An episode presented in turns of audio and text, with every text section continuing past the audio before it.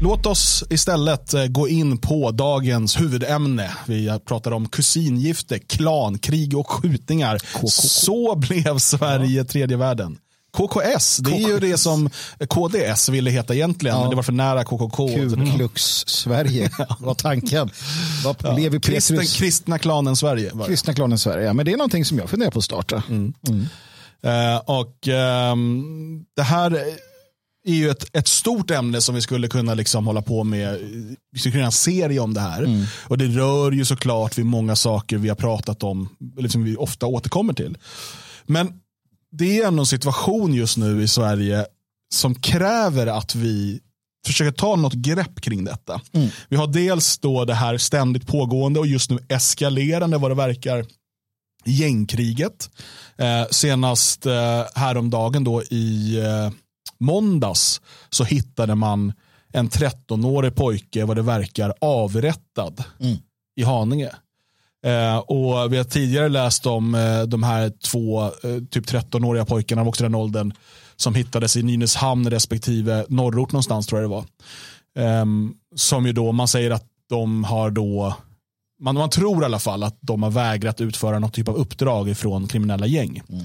Och därmed um, blivit avrättade. Eh, vi har eh, den här unga eh, mannen som var på väg till sitt jobb i hemtjänsten som avrättades i en port. Vad man vet finns absolut inga kopplingar till gängkriminalitet eller och han är ostraffad och så vidare. Eh, utan verkar ha varit då fel person så att det var inte, det var inte han man var ute efter. Mm. Och vi, vi har sett massa sådana här. Vi har haft de här tonåringarna som har sprungit runt och skjutit med eh, automatvapen mot dörrar, mot fel dörrar. Vi hade under ett tag eh, så var det inne med att slänga in handgranater hos folk. Även där slängde man in handgranater hos fel personer inne hos en barnfamilj.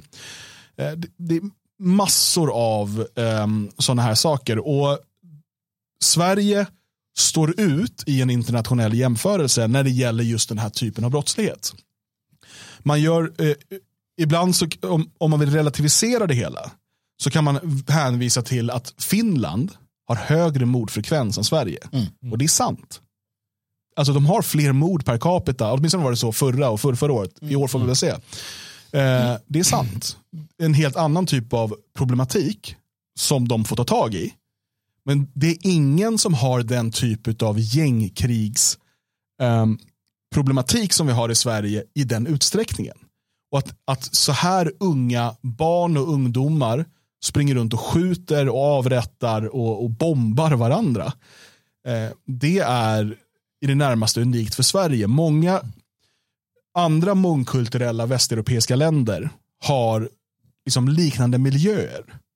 Men i Sverige har det liksom eh, allting dragits igång på ännu fler cylindrar. Mm. Och, och liksom just det här mördandet, det urskillningslösa mördandet i parti och minut. Ja, det är en annan sak som sticker ut, tror jag i alla fall utan att veta. Men nu, nu, nu gissar jag lite grann. Men det, det är gissningar baserad på ändå att, att följa internationella nyheter.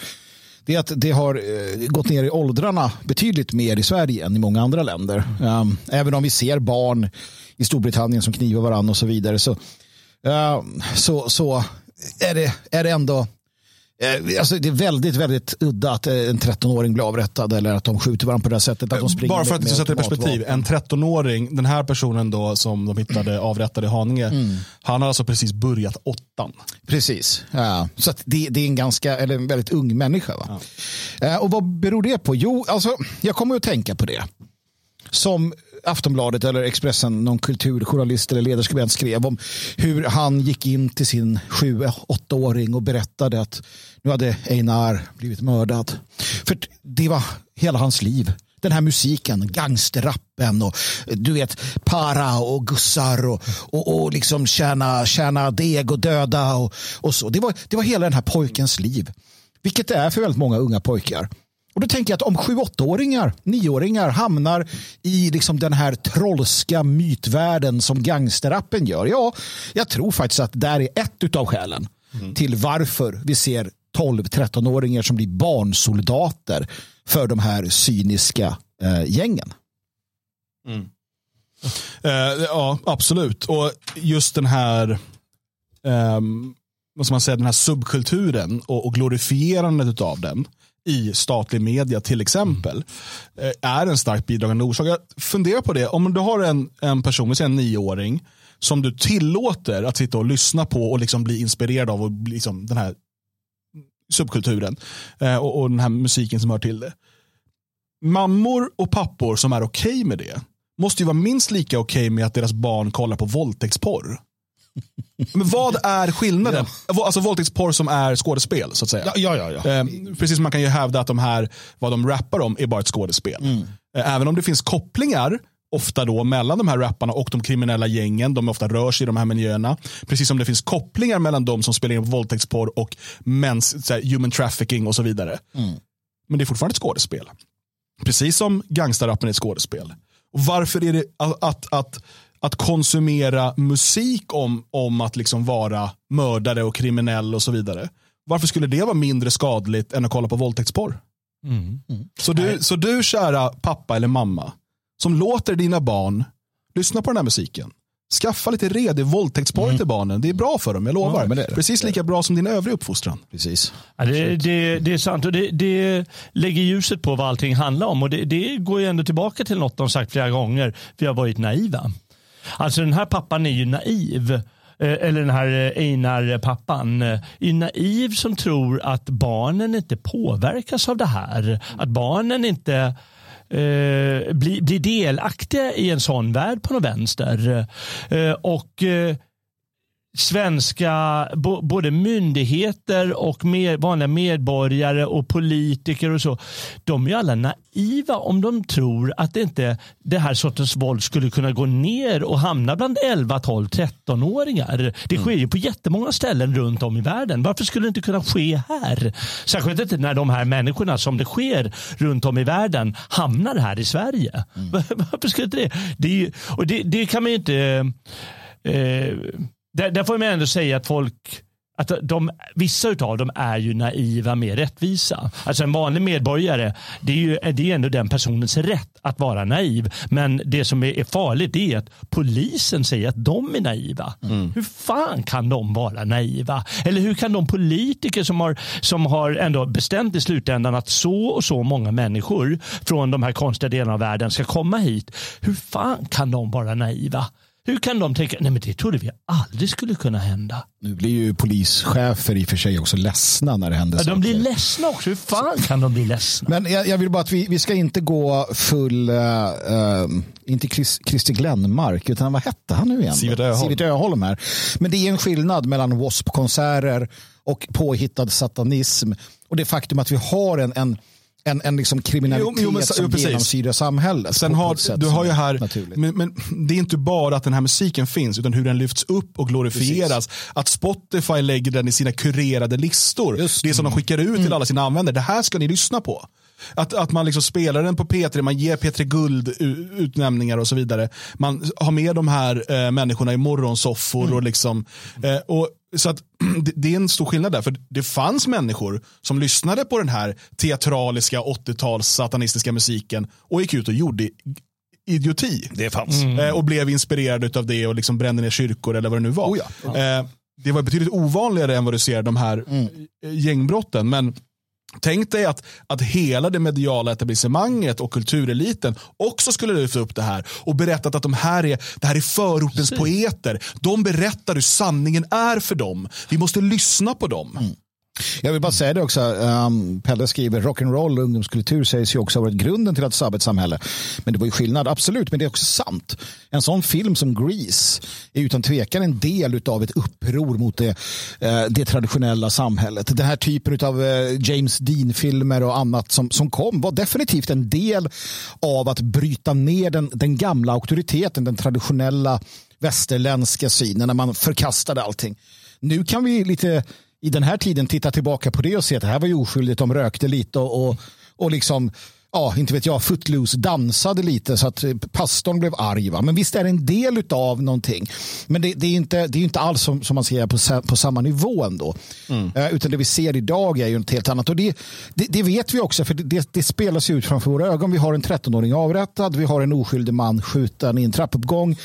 Uh, man sköt en mor, vilket var bara för väldigt nyligen helt otänkbart i de här miljöerna. Framförallt i de miljöerna när det hade att göra med svenskar.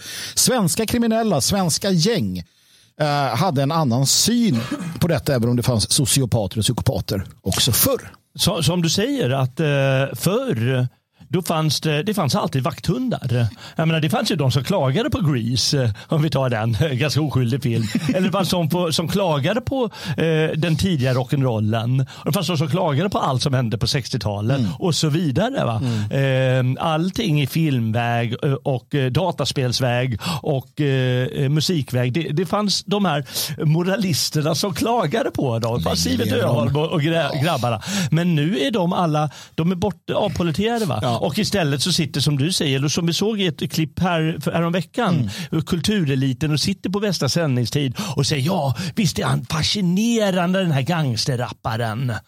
Vi behöver moralister. Ett samhälle måste... behöver starka moralister. Jag ska bli moralist. De måste väl också ha sin plats i alla fall för att balansera lite om ett annat. Jag är numera moralist. Men, ja, det är ja, men, men okej, det här och det är en såklart en faktor i det här eh, och det hänger ihop med så mycket annat.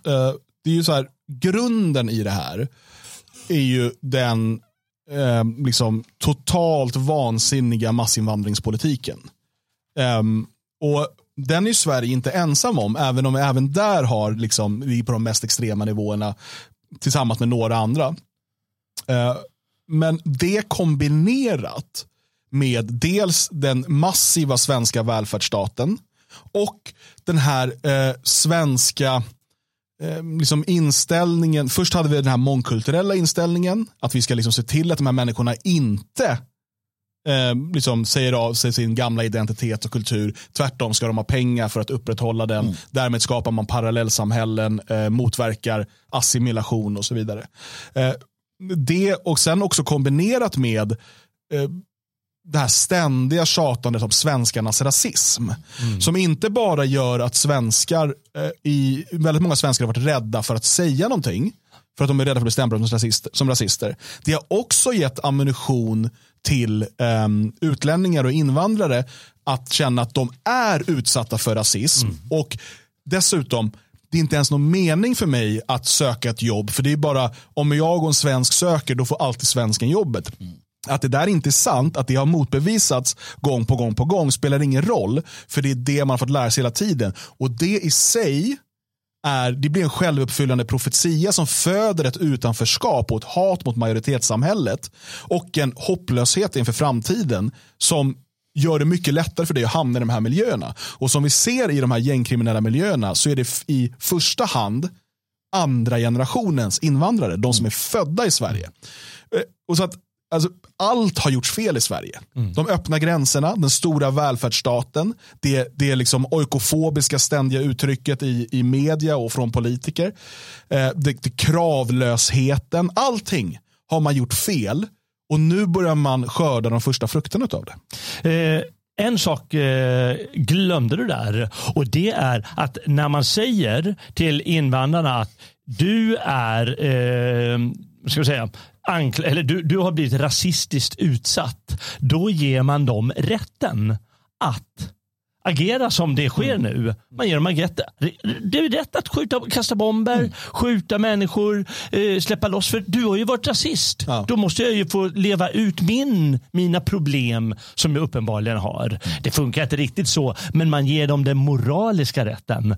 Och det är det som de tar. De tar den moraliska rätten. Sen, sen har man ju inte, alltså, och det var ju väldigt tydligt när Dan Eliasson var polis, rikspolischef, återigen det här uttalandet när han står på bästa sändningstid ja. i studion och säger den här, vad har den här killen varit med om? Alltså han vänder, han tar offret och kastar offret under, under vagnen och sen säger den här killen som har gjort det bestialiska, vad har han varit med om? Det är det vi måste ta. Det har man gjort hela tiden.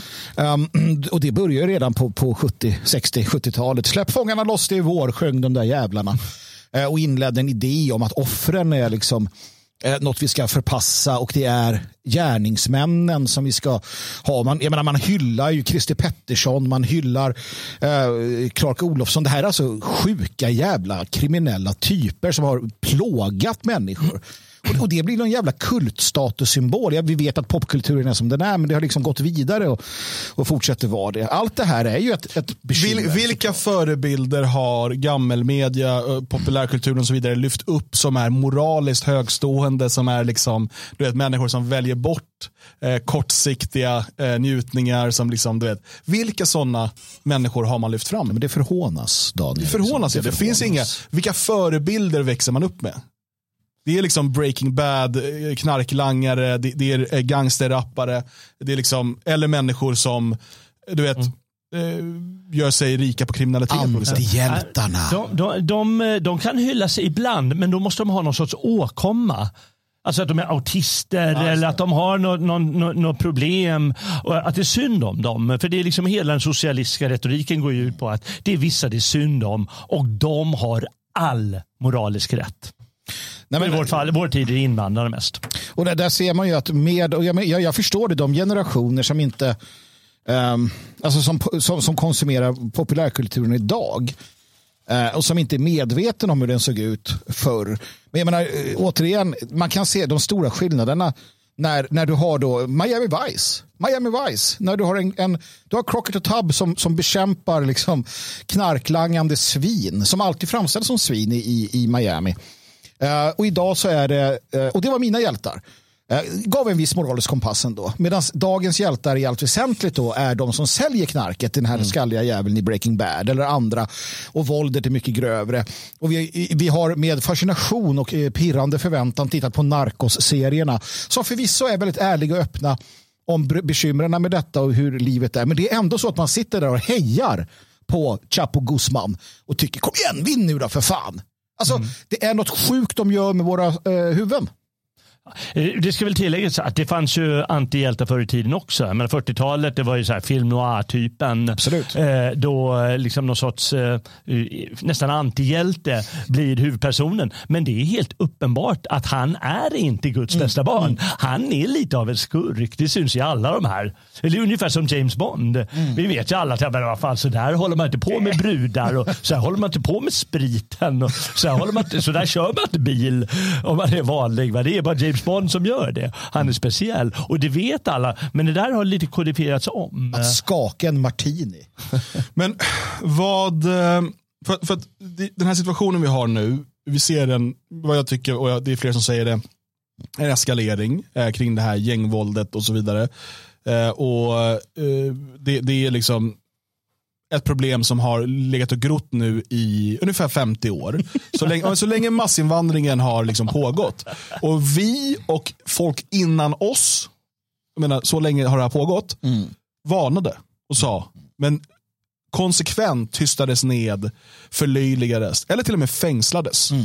För att vi varnade om det och berättade att det, det, kan inte fortsätta så här. Det kommer få de här konsekvenserna. Nu har vi de konsekvenserna och det är inte slut än, men, men eh, vi har de konsekvenserna vi har nu som är en direkt följd av politiska beslut under minst 50 års tid. Mm. Och nu sitter vi där, där vi är nu. Va, va, vad ser ni nu den kommande eh, 10-20 åren, alltså kommande 3-4 mandatperioderna? Hur kommer det här att utvecklas? Var, var, vart är vi på väg någonstans? Jag vill först säga get out of cities kan du så get out of cities. Alltså flytta därifrån. Uh, nummer två skulle ju vara att hoppa på den uh, analys som du Dan. Jag tackar för att du passar en boll till ett öppet mål som du kom med tidigare idag. Vi satt och pratade ja. om hur framtiden kommer gestalta sig. För att vi kommer få se med största sannolikhet nu uh, som du sa. Det är födelsedag idag så att jag ger dig äran. Annars brukar du bara sno mina Annars snor jag dina idéer oftast. Um, och ja, men du vet att, du vet att det är den största äran att bli plagierad. Eh, nej, men det är att, att vi kommer få se att man då från eh, regeringens håll eh, på ett eller annat sätt slår ner på det här. Eh, man kan inte låta laglösheten fortsätta, det går inte. Um, utan man kommer på ett eller annat sätt slå ner och det är rätt regering för det. Det här är rätt regering som kan eh, med Sverigedemokraterna uh, i princip eh, starta upp en eh, ett gendarmeri och köra på. För att det finns den typen av auktoritära och, och liknande drag där. Det skulle visserligen de andra kunna göra också utan några större åthävor. Men jag tror att det är något sånt vi kommer få se. Ja, så kommer det lösa sig ett litet tag. Men ja. Eh, jag, jag, håller med dig. Eh, ut ur städerna, ut ur eh, de områden där, där det här händer. Jag menar, det händer ju förbehållslöst eh, överallt, slumpartat. Mm. Du säger själv att fel människor blir skjutna. fel människor drabbas av de här bomberna. Fel människor råkar vara på, på, på fel plats. Och man är alltid på fel plats. Det kan ju mm. hända när som helst. och det där kommer givetvis hända mycket mer. ungefär som det som hände i Uppsala här. Rädsla bland Uppsalas invånare. Jag vågar inte gå ut på kvällen. Folk kommer gå ut mindre på kvällarna. Mm. Hur, hur går det för geschäften, för restaurangen och allt vad det är? Eh, måste man åka taxi hela tiden för att klara sig? Jag kommer ihåg en, en vän eh, när hon berättade hur hon var i Sydafrika. De var inne på det ställe, de bar eller där de var restaurang och så var de tvungna att ha taxin där ute. De var tvungna att öppna och så var de tvungna att springa över, ut trottoaren och kasta sig in i taxin. Mm. Annars blir de rådade.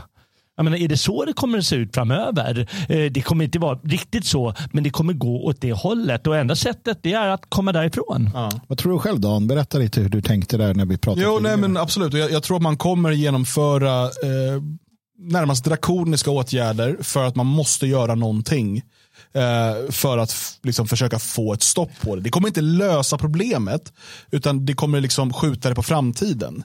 Eh, man kanske kommer liksom massarrestera människor, man kommer ha eh, poliser eh, med liksom militariserad polis som går i varenda gatuhörn i vissa områden. Man kommer ha sina visiteringszoner. Man kommer, snart har man fått igenom då så man kan ha övervakning av människor som inte ens är misstänkta för brott. Mm. Alltså telefonövervakning och så vidare. Och man kommer göra sådana saker som, som kommer leda till att vi för ett par år, eller ett gäng år, inte bara ett par, jag tror det kommer ta, eh, vara ett tag, som det kommer vara betydligt färre skjutningar och så vidare. Mm. Um, men det betyder bara, alltså det är bara att skjuta problemen på framtiden. Um, det kommer inte lösa problemen i grunden. Och En annan sak som kommer med det, och nu snor jag din tagning från när vi pratade tidigare, det är att när det blir mycket mer polisnärvaro och övervakning i städerna, då kommer kriminella utlänningar att söka sig ut på landsbygden. Mm. Mm. Den risken finns. Och Det här är ju varför vi pratar om svenskar som vill ha svenska områden och säkrade områden utanför storstäderna måste bygga dem nu. Mm. Måste flytta dit nu och organisera sig för att se till att det inte blir en plats för att till exempel som här där vi befinner oss, det är ganska, eller väldigt billiga huspriser om man sett, ser till hur resten av Sverige eh, ligger. Det är också mer, det är en risk att det kan bli attraktivt för kriminella att köpa upp hus för att kunna arbeta därifrån. Men då måste vi ha sett till att de här områdena att det inte är attraktivt. Nej, för där finns det 50 fria svenskar eh, som inte kommer att acceptera det. Då hittar vi en annan by istället. Här vill jag också eh, ta, ta, ta en annan aspekt av detta och, och det kanske kan bli en liten segway till, till hur vi går vidare. Och det här riktas till kvinnorna, eh, våra kvinnliga lyssnare och tittare. Det vi har pratat om nu i den här kriminaliteten, det vi inte har pratat om, det är det enorma, enorma mansöverskott som är en demografisk verklighet nu och som kommer bli värre. Det betyder att vi kommer ha, precis som i Marseille, precis som i delar av Europa, män från eh, tredje världen. Och då pratar vi många Många, titta hur det ser ut på gatorna i Paris. Hemlösa. Gäng, stora gäng med en enda sak. En enda sak i åtanke. Och det är att hitta kvinnor och göra vad de vill med. Alltså vi, vi, hela civilisationen går tillbaka. Eller jag vet inte vart, går tillbaka kanske till och med fel. Spårar ur. Spårar ur fullständigt. Mm. Och vi pratar alltså horder, vi pratar taharush som vi läste om. Det, det, det är vardagen. Och du som envisas med att sätta din tilltro till den här moderna världen, till det här systemet, till din egen förmåga och vägrar se vart du barkar hän kommer åka illa ut. För det kommer inte spela någon roll om det är 75 år. Det kommer inte spela någon roll om, om du är liksom, Ingenting spelar roll i den värld som kommer. Och vi ser dem. Lampedusa, 4 000. 4 000 från Afrika. Häromdagen Meloni släppte in dem. Uh, det bor 5 000 på den ön. Alltså, det här händer nu och du är nästa offer. Vi har tid, vi har möjlighet, men gör man inget åt det, ja, det är det. Och det här är någonting som man sällan pratar om, effekten av uh, eh, mansöverskottet. Mm. Eh, det är helt sant. Jag vill bara koppla en sak till det du sa. Att de kan, risken är att de flyttar ut på landet. Och därför bör man givetvis tänka lite. Okay, när jag väl flyttar kanske fundera lite på att jag flyttar. Ta sådana här ställen utanför Stockholm som jag ska ta Mariefred, eh, kanske någon bit utanför Uppsala där. Det är ju dit de kommer hamna i första hand, de kriminella. För de kommer inte vilja vara hur långt ifrån Stockholm som möjligt. Mm. Eller från Göteborg, eller var de nu eh, härjar. Eh, utan det kommer vara ganska nära. Så det är, man, man kan vara strategisk nu om man är orolig. Man måste dels bygga nätverken givetvis, men dessutom fundera på var vill jag hamna hamna. För det kommer eskalera det här efter som du säger en bit, att det dämpas ett tag och sen så kommer det komma tillbaka. Och då är det möjligt att de har sina, sina utgångspunkter där då. Mm. I sådana städer småstäder som ligger där. Låt vi segwaya till eh, en annan sak då. Med tanke på att det går att lösa det här problemet. Men vi har ändå politiker som Annika Strandhäll. Och när jag pratar om det här mansöverskottet. Vilka är det som kommer? Vad är det från, från vilken typ av kulturer? Ja, i Sverige har vi tydligen ett jätteproblem med vad? Jo, med kusinäktenskap. Kusingiften och vad som blir produkten av detta när man förökar sig. Det här är så roligt. För det här är en diskussion man hade i Danmark för typ 20 år sedan. Ja. Och då diskuterade man ju, för att man konstaterade, alltså, och det, vi ser det i Sverige idag också, att eh, människor från Mellanöstern och eh, Afrika, de här, de, just de här regionerna, det är inte bara inom islam nämligen, utan det finns också vissa mm. kristna mm. delar av de här eh, eh regionerna, eh, så har man en mycket högre andel människor som behöver gå i särskola. Mm. mm. Eh, och det man konstaterar i Danmark att, som man, jag tror att rubriken var i politiken, tror jag det var, eh, invandrarnas inavel kostar oss miljarder. Mm. Eh, och det är för att det kostar oerhört stora summa pengar med människor som behöver den här extra hjälpen. Och vi som samhälle har sagt att vi är beredda att betala det för vårt eget folk. Mm. Om det är någon som liksom föds med handikapp mm. eller på, en olycka så är det klart att den här människan ska få hjälp. Problemet är om du då börjar importera människor som producerar handikappade med vilja. Mm. Alltså, mm. för att vi vet, vetenskapen är så pass tydlig att risken är betydligt högre om du skaffar barn med din kusin. Speciellt när det börjar bli åttonde, tjugonde, trettionde ledet av kusiner. Ibland är det något syskon, ibland också sådär. Mm. Ni producerar inte den bästa eh, avkomman. Mm. Och, så den här diskussionen hade man för 20 år sedan i Danmark. Mm. För det här är också en sån sak vad som gör Sverige speciellt. Vi jämför med andra länder. Andra länder som antingen inte haft en lika generös välfärdsstat eller lika eh, uttalat självhat. Eller åtminstone inte en lika tillknäppt debatt. Mm. Danmark är ju ett sånt exempel där man lät debatten flyta på ett helt annat sätt. Vi i Sverige var helt chockade över att de för 20 år sedan kunde diskutera de här frågorna. Eh, och, och så. Det är tydligt att Danmark har inte löst sina invandringsproblem men de har inte de problem vi har i Sverige. Nej, och vad, när du säger det, knäppa till debatten. Vad är det som sker just nu? Vad försöker Annika Sandhäll göra? Mm. Annat än att bara strypa debatten direkt genom att kalla det för skitfrågor. Det här är ju så, det här är ju så oerhört, det här är ju så pinsamt, det här är ju så, det här är alltså en av de mest inflytande, hon är, hon är ordförande för S-kvinnor. Hon är en av de mest inflytelserika inom socialdemokratin och har varit minister vid åtskilliga tillfällen. Um, bara det som sista sån, där, sista sån där att jag petar på är lite. Tänk då att de här, det här mansöverskottet och de här horderna jag pratade om består av den typen av, mm. av avkommor som vi nu ser. Det är vad som möter eh, framtiden. Så att varsågod och agera efter det. Nej men eh, Strandhälla här då. då och Det här visar också att de kommer inte göra någonting. De, de skiter fullständigt och det är feminismen. Feminismen skiter fullständigt i om unga eller äldre kvinnor råkar illa ut. Det är inte det, det har aldrig handlat om, om det. Liksom. Och det är jättetydligt här. Och, och den här människan. Varför, varför, varför får hon fortsätta? Varför sättes... jag tror att hon syns. Och det, det betyder mycket för sossarna. Så mm. jag tror att de låter henne härja. Jag menar, ta, ta hennes motsats på moderatsidan. Vad heter han? Eh, Iranien. Hanif Bali. Hanif Bali. Eh, tänk om han var lika wild mm. som henne. Då skulle ju han Hanif vara... Bali dock borta ur Moderaterna nu. Ja, det är väl det. Ja, ja. precis. Ja, de, de gjorde sig av med honom. De, de var tvungna att göra sig av med honom. Jag tror ju, det här är ren spekulation, mm. Eh, så nu är spekulationshatten på. Men jag tror ju att hon har komprometterande uppgifter på andra i sossarna. Hon hade ju en affär med Morgan. Ja. Eh, hon- vilka mer har hon haft affär med? Vilka inom ledningen har varit otrogna med henne? Jag vet, alltså, det här är bara ren spekulation, jag vet inte det här. Men eftersom att hon verkar ju ha helt fritt koppel. Alltså Ja. inget koppel. Det står här, eh, Enya Israel skriver Strandel är verkligen inte den vassaste kniven i lådan. På ett sätt, eh, nej, men på ett annat sätt, jo. Men det är också väldigt intressant den här diskussionen. Då, för att en sak som då regeringen gått ut med är att de ska förbjuda kusinäktenskap.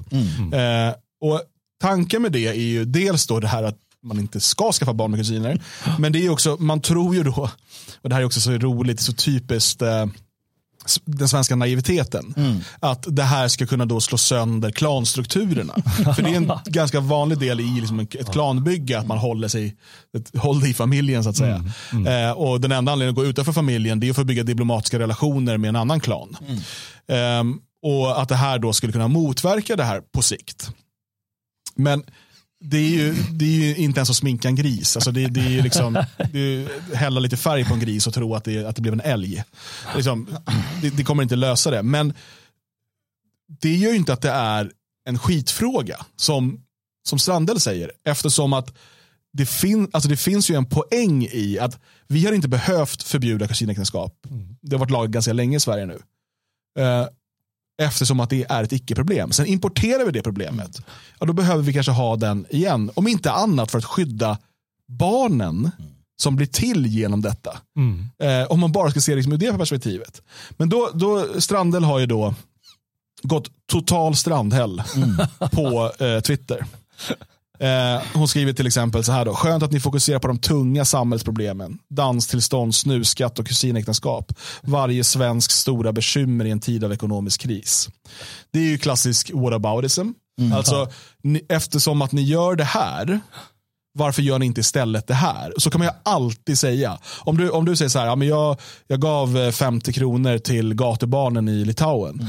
Ja, men varför gav du inte, det finns ju fler som svälter i Gambia. Varför gav du inte till dem? Då är det så här, för att man, har- man har gjort en bra sak. Men du kunde gjort en annan bra sak. Jo, men, och, och, och jag ska bara komma ihåg det, att det hon skriver kommer då alltså från en kvinna som tillhör ett parti som kräver att det ska vara danstillstånd, Ja. hög snusskatt eh, Jo, men alltså, det, och att man ska få gifta sig med kusiner. Vad, vad fan är det för jävla parti? Sofie Lövenmark då, eh, som ju, hon är väl engagerad i det här doku, stiftelsen Doku. Va? Eh, och hon har ju pratat mycket om det här med hederskultur och så här, inom de här invandrargrupperna. Då. Eh, då skriver hon, ser du inte problem med de utbredda kusinäktenskapen i dagens Sverige? Säger hon nej, jämförelsevis är det en genuin skitfråga.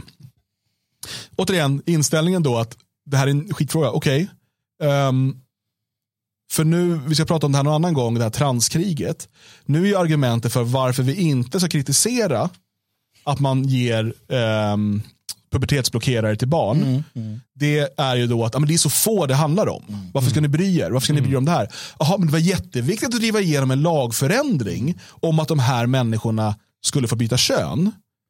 Eh, jag tror att det, alltså det, det är fler som utsätts för kusinäktenskap i Sverige än vad det är barn som vill byta kön. Det tror jag. Ja, definitivt. Är det, hade hon haft samma argument då? Äh, det här är ju en skitfråga, det är ju jättefå det handlar om. Och och kom ju då ihåg att vad det handlar om är ofta 12, 11, 10-åringar som tvingas gifta sig med långt mycket äldre män.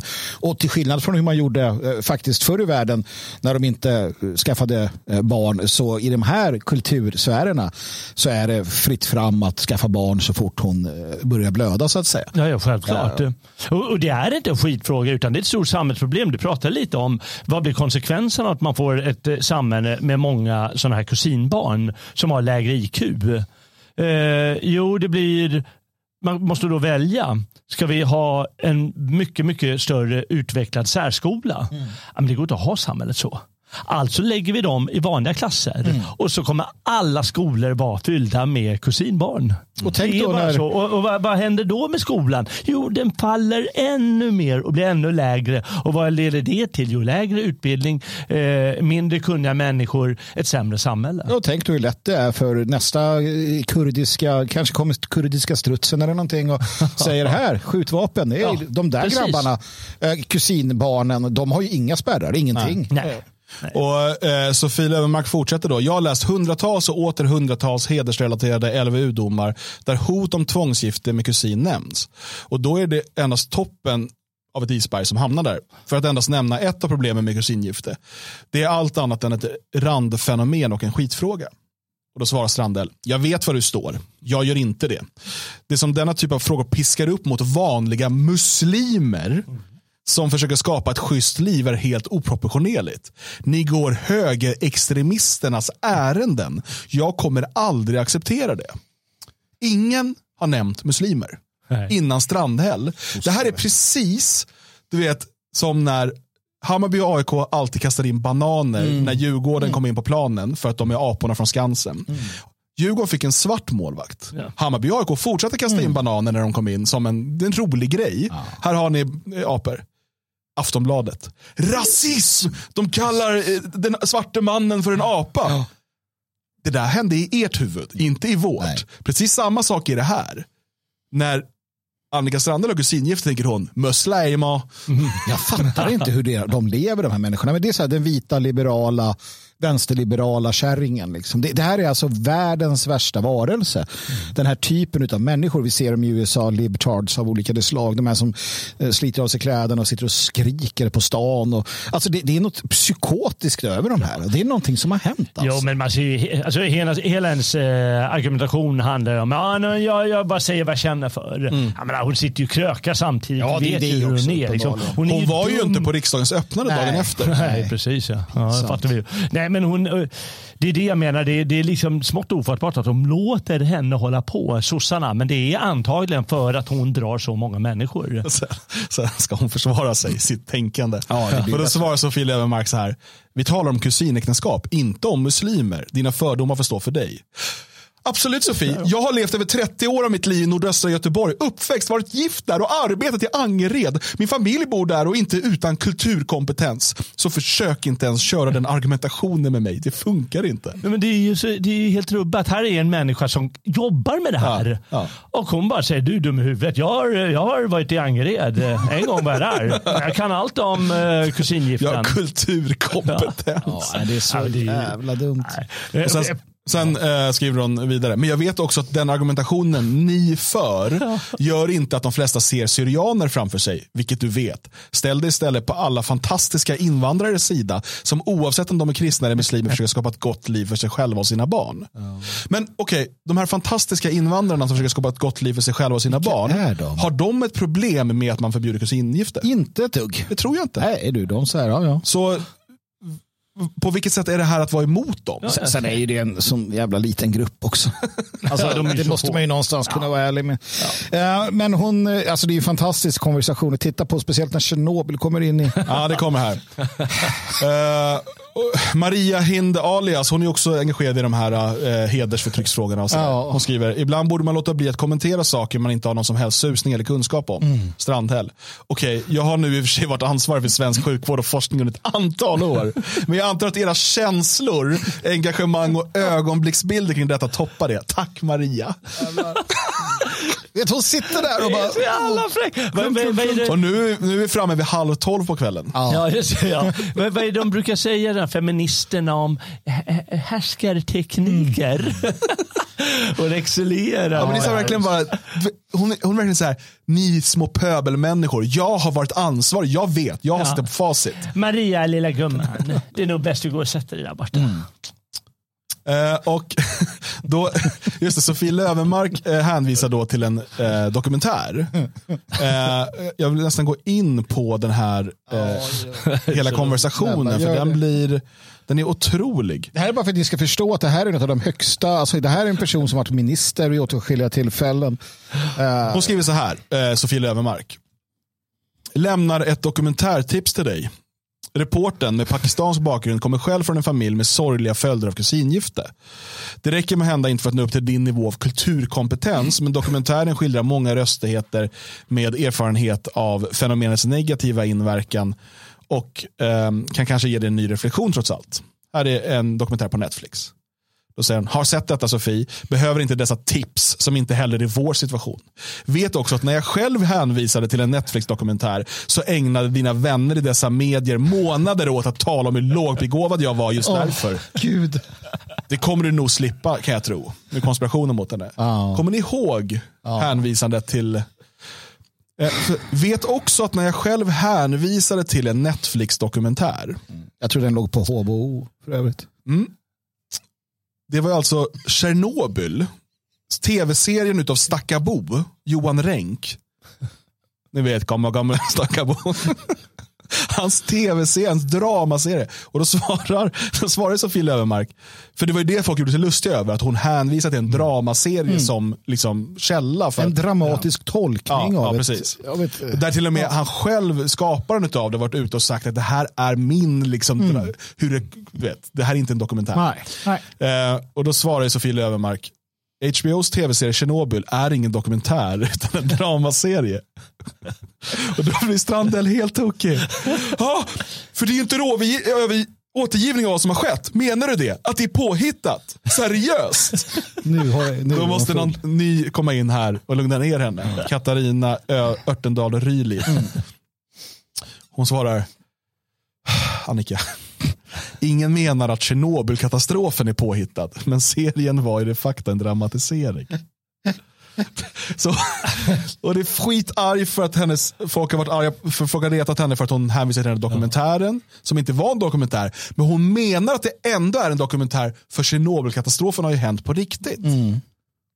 Vad är klockan nu på dagen när hon skriver det här? Nio? Ja, det här är lite tidigare, det här är, det här är kvart över nio. Ja, hon har nu, bara börjat. Snart ser man bara en röd fläck. Det, alltså, det, är, uh, det, är, det, det, är helt otroligt. Det här är alltså hon, den här människan har varit minister. Ja, jag, jag, måste säga att ja, det har hänt att jag har skrivit, alltså jag har gjort bort mig på nätet. Jag har liksom tweetat något som var helt fel eller sådär. Och, och, och jag skäms ju varje gång som en hund. Och jag försöker ta bort det och radera allting och sådär. Aldrig skulle jag framhärda aldrig skulle jag framhärda om jag liksom så här, oh, kolla den här äh, dokumentären om, äh, den heter Star Trek.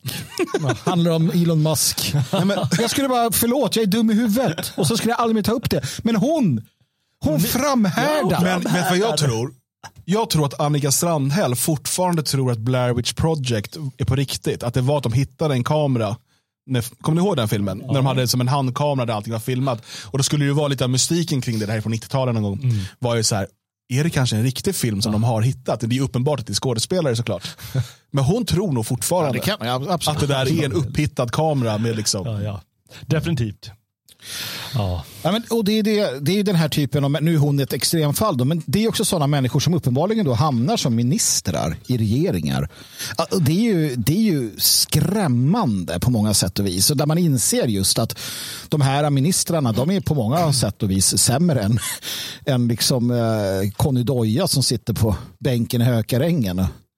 Ja, alltså jag skrev uh, igår av en annan anledning, och, och, det här är något jag kommer använda mig oftare av tror jag de här 349 som sitter i riksdagen, mm.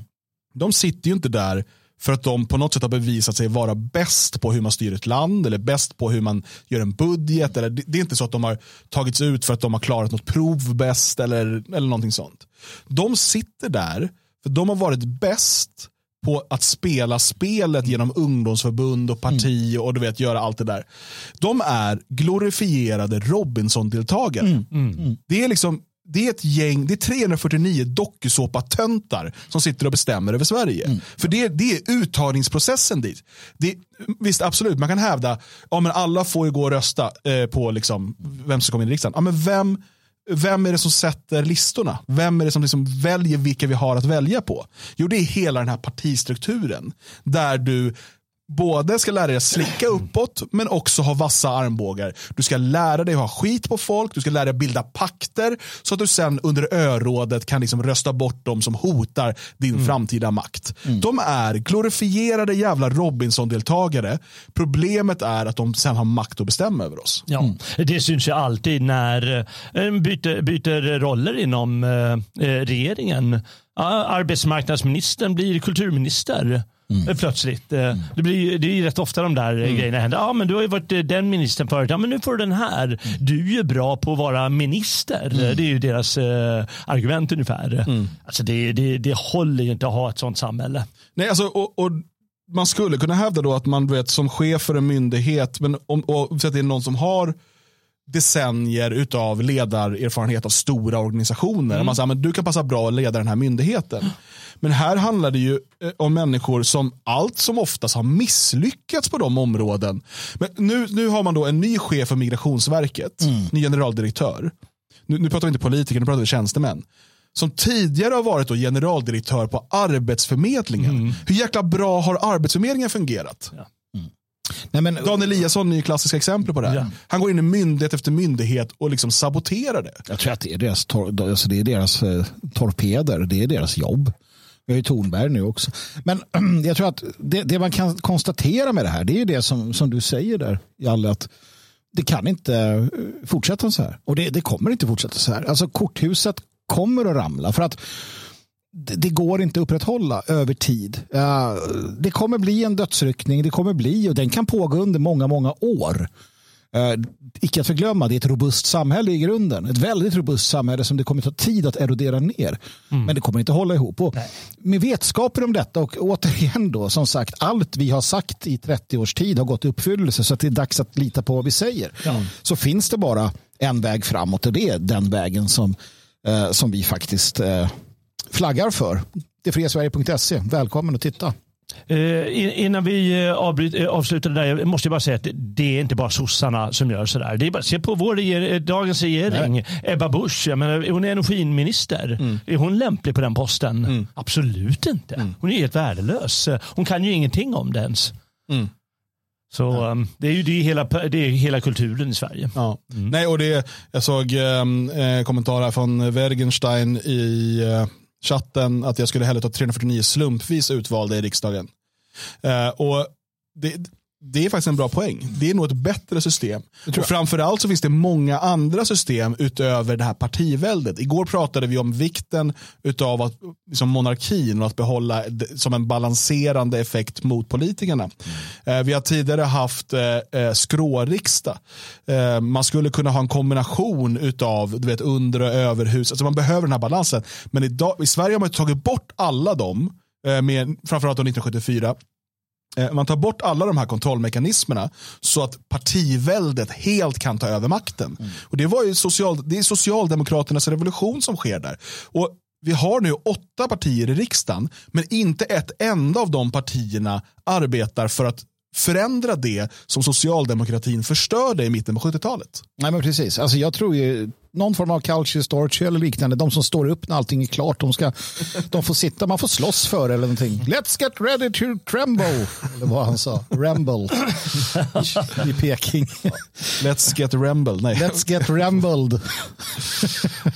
mycket, mycket förvirrande. Ja. ja, vi kommer lämna det här ämnet för den här gången. Mm. Men vi har ju mycket, mycket mer att prata om. Eh, och den här sista delen är ju som vanligt då enbart för dig som är stödprenumerant. Mm. Så stort tack för att du stödjer arbetet. Om du inte redan gör det, gå in på svegot.se support och teckna en stödprenumeration så får du tillgång till hela det här och alla andra avsnitt i efterhand och du gör det möjligt för oss att fortsätta med dagliga sändningar. Så att nu tackar vi och säger hej till er som inte hänger vidare och så är det bara stödprenumeranterna kvar och så trycker jag på den här knappen. Din vilja bliva ett enda folk